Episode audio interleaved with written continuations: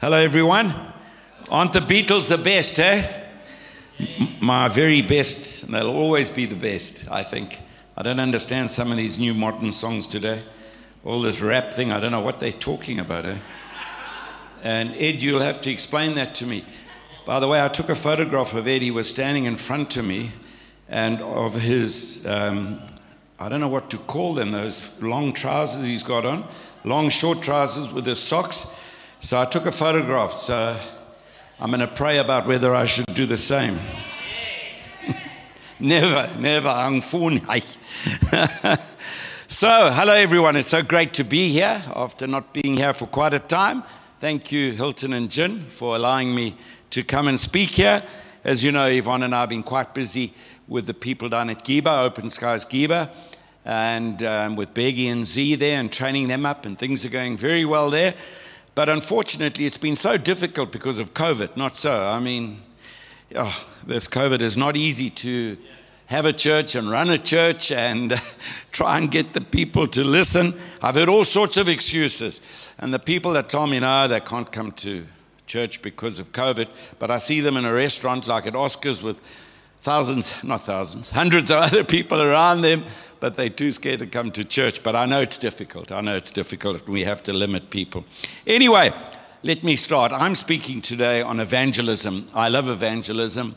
And um, obviously, that's telling people about Jesus and telling people your testimony, what happened to you, which is so powerful. And uh, nobody can question your testimony. An issue like Colin and I, and we're a bit evangelistic, but um, if you tell people how you came to the Lord, it can really impact other people. Not so. And I've been um, lecturing the students on evangelism upstairs lately, and I've really been fired up because I've seen God really at work. Are there any of those students here, by the way? Where are they? Are they all working? Uh, uh, we've got a few of you, all right. We've had fun, haven't we? And the other day, when I was lecturing and talking about um, evangelism and telling the students some of the stories that we have seen, some of the healing we've seen here, and the many miracles take place, we've seen amazing things. God has done amazing things. It's not us, obviously, that do it, but we have seen people healed. We've seen families. We've seen um, ladies that couldn't have children. Yvonne and I have prayed for them in the past, and they've fallen pregnant. And we've just seen amazing things. And while I was telling the students some of these stories, I just felt God say, Stop talking so much. Just show them, pray for people, and show them how I can work. So um, I thought, gee, Lord, that messes up my sort of lecture a bit. And I said to them, I said, any of the students, any of you not well here, any of you sick? And it was, you know, they're a bit sober, a bit, they're a bit scared. No hands went up. I said, surely somebody, some of you must not be well or got a sore back or something. Anyway, a couple of hands went up. So in faith, I called them up and I said, come here. And for those who have done Alpha well, me, uh, with me will know um, that I love praying for people, especially if their backs are not right, because normally if your back's not right, you're going to be out of alignment. And we sit people on a chair and um, we put their feet up, and normally there's a difference in the length of their legs. So I, I said, Lord, you better not let me down. So I called this, I said, come and look, come and look. They were a bit shy, so we, uh, Beggy and Z were there, and I said, lay hands on, these, on this chap. Is he here, by the way? The one that was healed. Is it, I think it was Russell, was it? Who was it? Jaden. You see, I, don't, I get muddled up with all the names. Jaden, Ross, I don't know. But anyway, we prayed, and in front of all the students' eyes, they just saw this whole body come into alignment, and there was like oohs and ahs. And we also prayed, Where's Jordan? Is she here today? No. Hey, so I can exaggerate. If none of them are here, I can tell huge stories. The one grew 10 inches and the other, no. Anyway, God did amazing things and heal these people. And this fired me up and it fired the students up. And, and I just realized the importance of evangelism and telling people what God can do and what He has done. So, the scripture I want to talk about today is Matthew 28, verse 19 and 20. And Colin told me just as I arrived here, it's not going to go up on the board, or is it? Yeah. None so. Colin, you lie, man. Huh? I fussa Colin, man. Anyway, there it is. Therefore, therefore, go and make disciples of all nations, baptizing them in the name of the Father and the Son and of the Holy Spirit. This is Jesus talking to his disciples, and we are, we are his disciples, um, and teaching them to obey everything I have commanded you. And surely I am with you always. That's so important. God is with us when we try and tell people about Jesus and go and make disciples. I'm with you always to the very end of the age. So that is a command. It's not a suggestion. It's not, this is called the Great Commission. Not so. Not the great suggestion. Jesus didn't suggest that we go and tell people uh, about him. It's the Great Commission. All right. And this, this is in, in, Mark as well. It's also in Mark. Go into all the world and preach the gospel to all creation. Whoever believes and is baptized will be saved. So I'm praying that everyone that's listening to this me- message is believes and has been baptized because you will be saved. And it's so important that people are saved today. Uh, I, I, can't believe how people take a chance. Let's just say, and here we're all born again and we all believe God's word, we believe everything. And let's just say the Bible's wrong and there's no heaven and earth. All right. We fine as born again Christians, non Christians are fine. We all go to nowhere or wherever, the same place, that's fine. But when we've been born again, and spirit filled, we know the Bible is true. And the Bible tells us that only born again believers go to heaven. And when I was born again many years ago, I, that's, I just couldn't believe how true this was. So it was, I went all out to tell people. I know I put some off maybe, but I always prayed for an opportunity to tell people because I didn't want any of our family and friends not to go to heaven. And by the way, you all know this. I'm sure I'm talking to the converted. By the way, some of you look half dead now. Are you sleeping or are you there? Wake up, everyone. Wake up. I can't see you behind your masks. But really, the Bible speaks more about hell than it does about, about heaven. I'm not being too seeker sensitive today, by the way.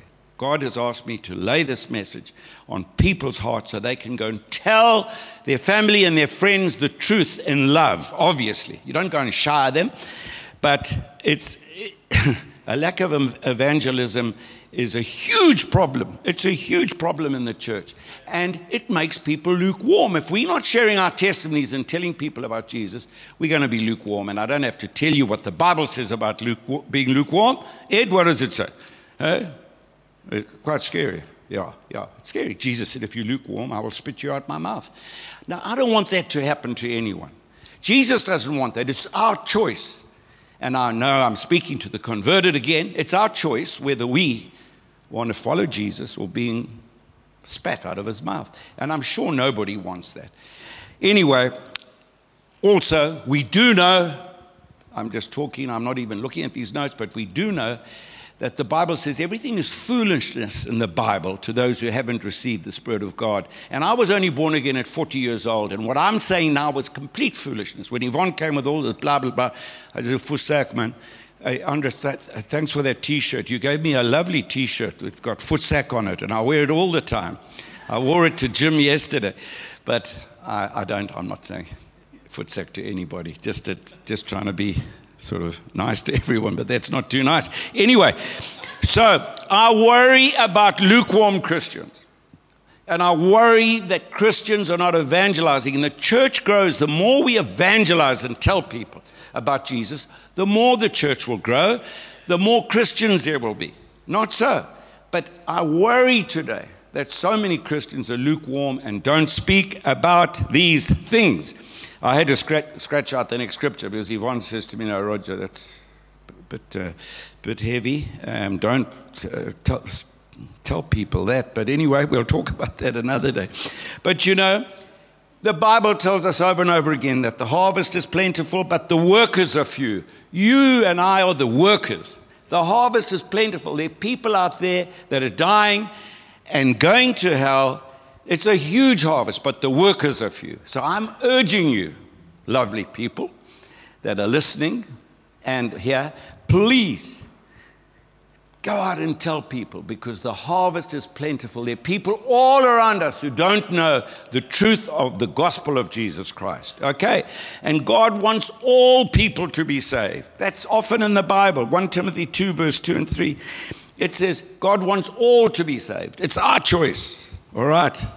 Is everyone listening? Am I being too heavy? Also, I think today many Christians, because of a lack of evangelism, and a lack of being fired up do not realize the huge attack the church is under today. I'm sure you follow the news. I can't watch CNN anymore, drives me mad. But the, we're under huge attack. So many people are anti church today, aren't they? And so, all politics, when you follow what's happening in America and England, Australia, Canada, and other parts of the world, and even in this country, you can see more and more people are becoming anti God. Do you agree with me, church? And it's scary. It's scary, but we have to stand up for the truth. The left wing politically is gaining huge momentum. It really is. And very anti biblical things are being said. All right. So let's. I must see my minutes. Okay, I've got two minutes left. Anyway, let's have a look why many Christians do not evangelize or speak about Jesus. Excuse me. I have something on my throat. Is it a frog? Let's see why people don't speak about Jesus. You try and think why while I take this top off. Why do people, or why do many Christians not talk about Jesus or tell people about Jesus? Well, what I've got here is number one. Some think that they have to master the Bible in order to share the simple gospel of Christ. Not true, church. You do not have to master the Bible. You don't have to be an expert at all. You can just share what's happened in your life and your friends' lives that you know have been radically saved. Not so. It's simple. And if, I'll tell you one or two stories. Straight after I was born again, when I was 40, which, as you know, was three years ago, I couldn't stop telling people what happened to me because I had a dramatic conversion. I was wild and worldly and thirsty and a show off sugar farmer.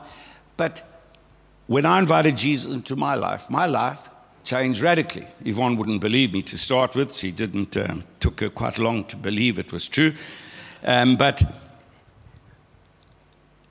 my life changed so much, I just had to tell people. And you know, I was so on fire then in those days. I used to go around, I don't think you younger people know what tracts are, but tracts are little pamphlets that you hand out to people, and they've got a little scripture on it that was before all the. I was saved in 1991, um, it was before cell phones came. You know, when cell phones first came out, who remembers? I think it was 94. That's when I got my first cell phone. So we didn't have cell phones there. So we used to hand little pamphlets to people and tracts. And we, I used to leave them in the toilet wherever I went. With our family cottage down on the beach, I would leave them there hoping and praying that one of our unsafe family would read this thing. Anyway, I was so on fire for God. And I was still very involved in the sugar industry and on a couple of these sugar boards. And it was 1992, a year after I was saved I was driving into one of these um, very snobbish Lani board meetings in Durban, and I just felt the Lord say to me, You know, the Bible says God's children hear his voice, God's sheep hear his voice. And um, I just felt this little whisper go and visit. I better not say his name, I haven't asked permission to um, tell this story today. I've shared it before and I've got permission. But I had a friend who'd also just made a commitment, and we were going to the same church um, in Umhlanga Rocks. And um, I just heard this little voice say, Go and check up on so and so. I knew he was in a bad way financially, and um, he was having big trouble. I'd only just met him at church, but I just felt this voice say, Go and visit him. He had told me the week before that he was living, um, he used to own quite a few fishing boats, and he was really facing tough times, and he told me he was living on one of his fishing boats in the Durban harbor. And he told me the name, which I've forgotten because I'm old now. But he told me the name. Anyway, driving into this board meeting, I felt this little whisper over and go and visit him today. Today. And I thought, gee, is this true? I thought, I, I don't know where the boat is. I don't know much about Durban Harbour. I lived out on the north coast on my farm. I didn't know Durban that well. Anyway, I went to the board meeting, and after our board meetings, there was always a big luncheon with much port and wine, you know, all, all the Lanies you do. And we used to go for lunch. But after the meeting, I felt again this whisper don't go to the lunch, go and visit the circus. So anyway, I get in my car, I drive down towards the harbour. And um, in fact, the harbour was quite close to where we used to meet um, on the esplanade. And um, I drove down there, and I didn't know my way around the harbour at all. And I prayed, I said, Lord, I don't know where this boat is. I, I don't know. I remember the name, but I don't know. And I drove around, I drove around. And I couldn't find this boat. But I never gave up because I felt this whisper You go and tell him, go and see him, go and pray for him. He needs prayer. And I'm a, a one year old Christian. So, driving around, I'm about to drive home or back to the lunch, and um, I see this boat with that name on it. I was so excited, so I parked close as I could possible. I got out and I shouted his name. Um, there was a little gangplank, what's it, gangway, leading up to the ship. And I shouted his name from the bottom, nothing. Shouted his name again, nothing. A few more times, Lord, nobody answered. And I thought, hey, Lord, I haven't heard you. Obviously, your children hear your voice, but I must, obviously, I haven't heard you properly. anyway, as I was about to do a U turn and get into my car, I gave one last shout, his name, Ed. Wasn't Ed, but still, Ed. Eventually, I heard a faint reply Yes, I'm here. And he looked down, he saw me, he said, Roger, you. He said, Come up. So I walked up, sat down, and I could see he was very depressed. He was in a bad financial way. And we must remember God turns all things to good for those who love Him and are called according to His purpose. Not so. So if you're in a bad way, God's going to turn it around anyway. So back to my mate Ed. So I chatted to him. I could see he was dying. I said, Can I pray with, for you? And he said, Yeah, I prayed with him. anyway, I went home. this is not good, this frog. Anyway, the next week or the week after, I saw him at church and he called me. He said, Come here, Roger. He said, I want to tell you something. And looked at me and he said, Do you know when you came to visit me there? He said, Do you know what I was doing? I said, No. He said, I had a gun to my head and I was about to pull the trigger. I go a bit goosies when I tell this story. God's timing was perfect. And he said, When you first called my name, I had the gun to my head on my boat and I was about to pull the trigger. And he said, I heard you call again and again and again. And eventually I put the gun down. Yeah, and I answered you. So you see, obedience to God is so important, church. God speaks to you, God speaks to his children. If he's not speaking to you, ask him to. Not so. So we can go and tell others the good news and get people saved. All right. I have so many other stories to tell you, but I know I'll run out of time and Colin will poo on me and Hilton and Jin, so what can I do? And, and Tony. Anyway, um, should I tell another story? I have a brother in law. I don't know if he's listening. And he's very clever. He married Yvonne's um, younger sister. Very clever. Engineer. Who's an engineer? Any engineers? Hey, I can see you're a clever man. Look at that. So he knew everything. And as you know, a bit of a thick sugar farmer. You all heard that boring story. My three best years were Standard Five. So I couldn't tell my brother in law, Mike, too much because he was so clever. So I came to the Lord and he thought I'd gone mad. And um, anyway, we pray, Yvonne and I prayed for our lost family. Every day we prayed for Yeah, and the more we prayed, it seemed like the further away they were turning from the Lord. I was leaving these little tracks in the toilets and little testimonies, hoping that they would read these things. Anyway, my brother in law, Michael, if you're listening, Michael, I hope I have your permission to tell this. Anyway, we were going to Mhlanga Harvest Church at that time, and there was a chap coming, giving his testimony, going all around actually the world giving his testimony. He was stung by a box jellyfish. Does any, anybody ever remember that? Oh, some of you are old enough to remember him. This was like in the early 90s, but he was, his name was Ian McCormack. And he was going around telling people how he had actually died and was risen. Um, God raised him after dying. And it was such a powerful testimony. By the way, his testimony was two hours. Can you believe it? Two hours. But I invited my brother in law, Michael, to that place. And I remember we used to meet at the old Sharksport at, at the Mhlanga Rocks. And the church was so full that I actually had to share a, a chair with my brother in law, Michael. Do you remember, Mike? We had to squash him in one chair. Now, he was unsaved. Anyway, this testimony was so powerful, and he shared in great detail how he had died, and the doctors, he had a doctor to verify he was dead, blah, blah, all the rest.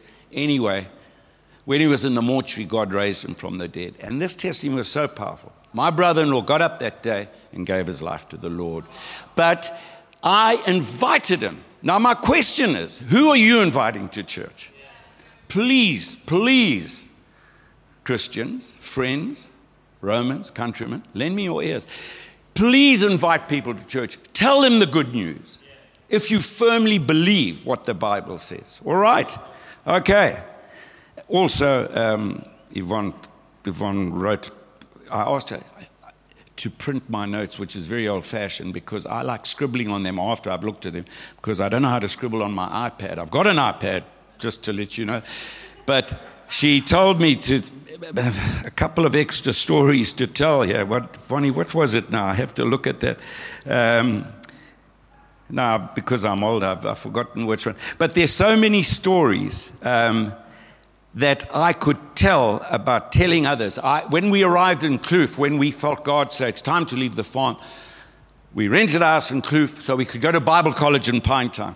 And what I did in those early days, I used to ride my bike around here, around, we live in this golf course area, used to ride round and round and um, putting these little pamphlets, these little tracts in people's post boxes about Jesus. And I knew a few friends of mine who lived in this area, and I'd pray, I'd say, Lord, please let them read this. I'm sure a lot of them just threw them away. But that's how the church started. I put these little tracts um, in people's post boxes, and after, I don't know how long, I don't want to exaggerate, but many months, some of these friends that I put it in said, Would we start a Bible study? And I thought they were joking because they weren't, they weren't Christians. Eh? So after they'd asked many times, we actually started a little Bible study in our home. It started with only three other couples and Yvonne and I. And that's how Kloof Harvest Church started. But the one day, this is the part Yvonne wanted me to tell. She only likes me to tell things that I don't like talking about. But the one day, I was riding around Kloof and I took a speed wobble. A car was coming towards me, and there was a little curb down Haygarth Road here, a little curb, and the car came a bit too close to me, and I hit the curb and I fell. And my, my whole steering wheel, you know, did this. And I was bleeding, but I didn't want anybody to see me now, shaking and bleeding and that. So I got on my bike and I rode home with blood all there, like riding like this and shivering like this. And cars, the one car, you know, stopped and said, Are you all right? I said, Yeah, I'm fine. Anyway, sometimes we have to hurt ourselves to tell people about Jesus. Is that right? Okay. Okay, Vonnie, I told you about that. The other thing, number two, we're talking about why many Christians don't evangelize or speak about Jesus. So the first, they don't think they're good enough. They think they have to master the Bible. Number two, some are afraid of losing friends or being disliked or mocked by others. Can you identify with that? I could. I was often very timid and shy. I said often, Many times I would wait for the opportunity. I'd pray all these sugar board meetings I went to and our friends. I'd wait for somebody to say, and Roger, what's up with you? How are you? I said, oh, funny you asked. You know, I had a huge experience. And then I tell them what happened to me and how I was saved, which I won't bore you with all the details. But I always look for an opportunity. And remember, please, could we have that scripture if it's going to go up? Timothy 2, verse um, 1. Timothy 2 1, verse 7. And let's see what Paul says here. Where's Paul? Where's my mate Paul? Are you listening, Paul? Yeah. Um, For God has not given us a spirit of fear, but of power and of love and of a sound mind. So remember that. And I had to rem- remind myself God hadn't given me a spirit of fear. So I'd always prayed, Lord, give me the right opportunity to tell people about Jesus. And when we moved here, it was very difficult. We had a lot of my old friends um, that we met by sending our kids to the schools up in this area. And they really didn't want to have anything to do with me. When I was wild and worldly and thirsty and fell down with them, um, they were my great mates. But after my conversion, some of them, they, they didn't want to come anywhere near me. So I had to pray and remember that God hasn't given us a spirit of fear. So I'm talking about some are afraid of losing friends or being disliked or mocked. So what I would do, I would go along to Stoker's pub and a few others to try and be in with my mates. But I did feel uncomfortable with some of their talk. And sometimes, yes, I did drink too much. That's why eventually the Lord told me, well, eventually I heard God telling me, I should say that way. Just leave that thing because I was thirsty. I, I, one or two drinks is a waste of money, a waste of time. I like to really get giddy. I like to, what I do, I like to do properly. And I drank properly. Um, and I would go to Stoker's pub, and sometimes I would drink too much. I would drink too properly, having been born again. And then I would speak in tongues when I shouldn't, slurring. And I had to, God had to speak to me and say, Roger, cut it out, cut it out. So, anyway, but I tried everything to witness. And, but we, we were persecuted, we were mocked, and I don't know, should I, should I tell them about the tooth collar or not? This was a very difficult thing. I wasn't going to. Do you want to hear about? There's a little story. Is anybody who's asleep at the back there? Nobody. Are you listening? Oh, Mike, thanks, Aleph. Mike's listening. You a professor, but and you listening. Thank you, thank you. I, I need encouragement. Thank you. In the early 90s, there was a real move of the Holy Spirit. If any of you are old enough to remember that. And I was terrified. I was going to Mhlanga Harvest Church, and people, there were all sorts of manifestations. Now, I know when I was born again, I had quite an experience. I cried and I shook and I wept. But God was good. I, that happened when I got home after I gave my life to the Lord. By the way, I cried and wept and shook for about two hours. I didn't know what was happening to me. These two don't believe me, obviously. They're walking out. I haven't even got to the hard point yet. All right, uh, sec. anyway, so all these manifestations were happening in our church. And I spent a lot of time in the toilet because I was brought up as a good Catholic boy and then an Anglican. I never seen all this all these manifestations, yet alone the loud music we have here. And I was brought up, you know, in the church where the priest dressed like mother and we called him father. And anyway, all these manifestations were happening. And then they started talking about gold dust falling in church. Please. Gold dust falling on people's hands. People come and say, Look at the gold dust. And I thought, Hey, manja. These people are not right. They're wrong. They're mad. And then they were talking about gold teeth. And they were even in the newspapers. Who remembers reading that in the early days? Nobody. Jeez. Are they all that young? Colin, look at the time, and I haven't got through. anyway, one morning, I woke up and I felt something very smooth in my mouth and funny. And I looked in the mirror and I saw a gold tooth. After I had said, This is all nonsense. So I very casually went to my wife, who knows everything, by the way, as you know. And I said, Vonnie, have I got a gold tooth? Have I ever had a gold? She said, Don't be stupid. Of course you haven't. I said, Why? So I showed her. And there was a perfect gold tooth. I won't bore you. I went to my dentist. He said he had never done it, never put it in. I showed it to a dental physician. What do they call him? A dent- a dental technician. He cried, he got tears in his eyes. He's the purest gold I've ever seen. And I have to check, this happened long ago. And I have to check on my tooth all the time because to remind me of what God did and to see whether it's still there because I'm naughty at times, whether it's gone. Anyway, God can do anything, church. All right. If He can give me a gold tooth, He can. And uh, we're halfway through.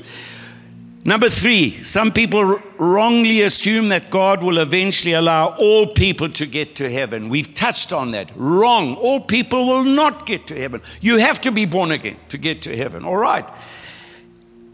if there was another way to heaven, God, why did God send his son to die for us? And we know we haven't got time to put it up. John 3:16 said, For God so loved the world that he gave his only begotten son, that whoever believes in him eh, should not perish but have everlasting life. All right.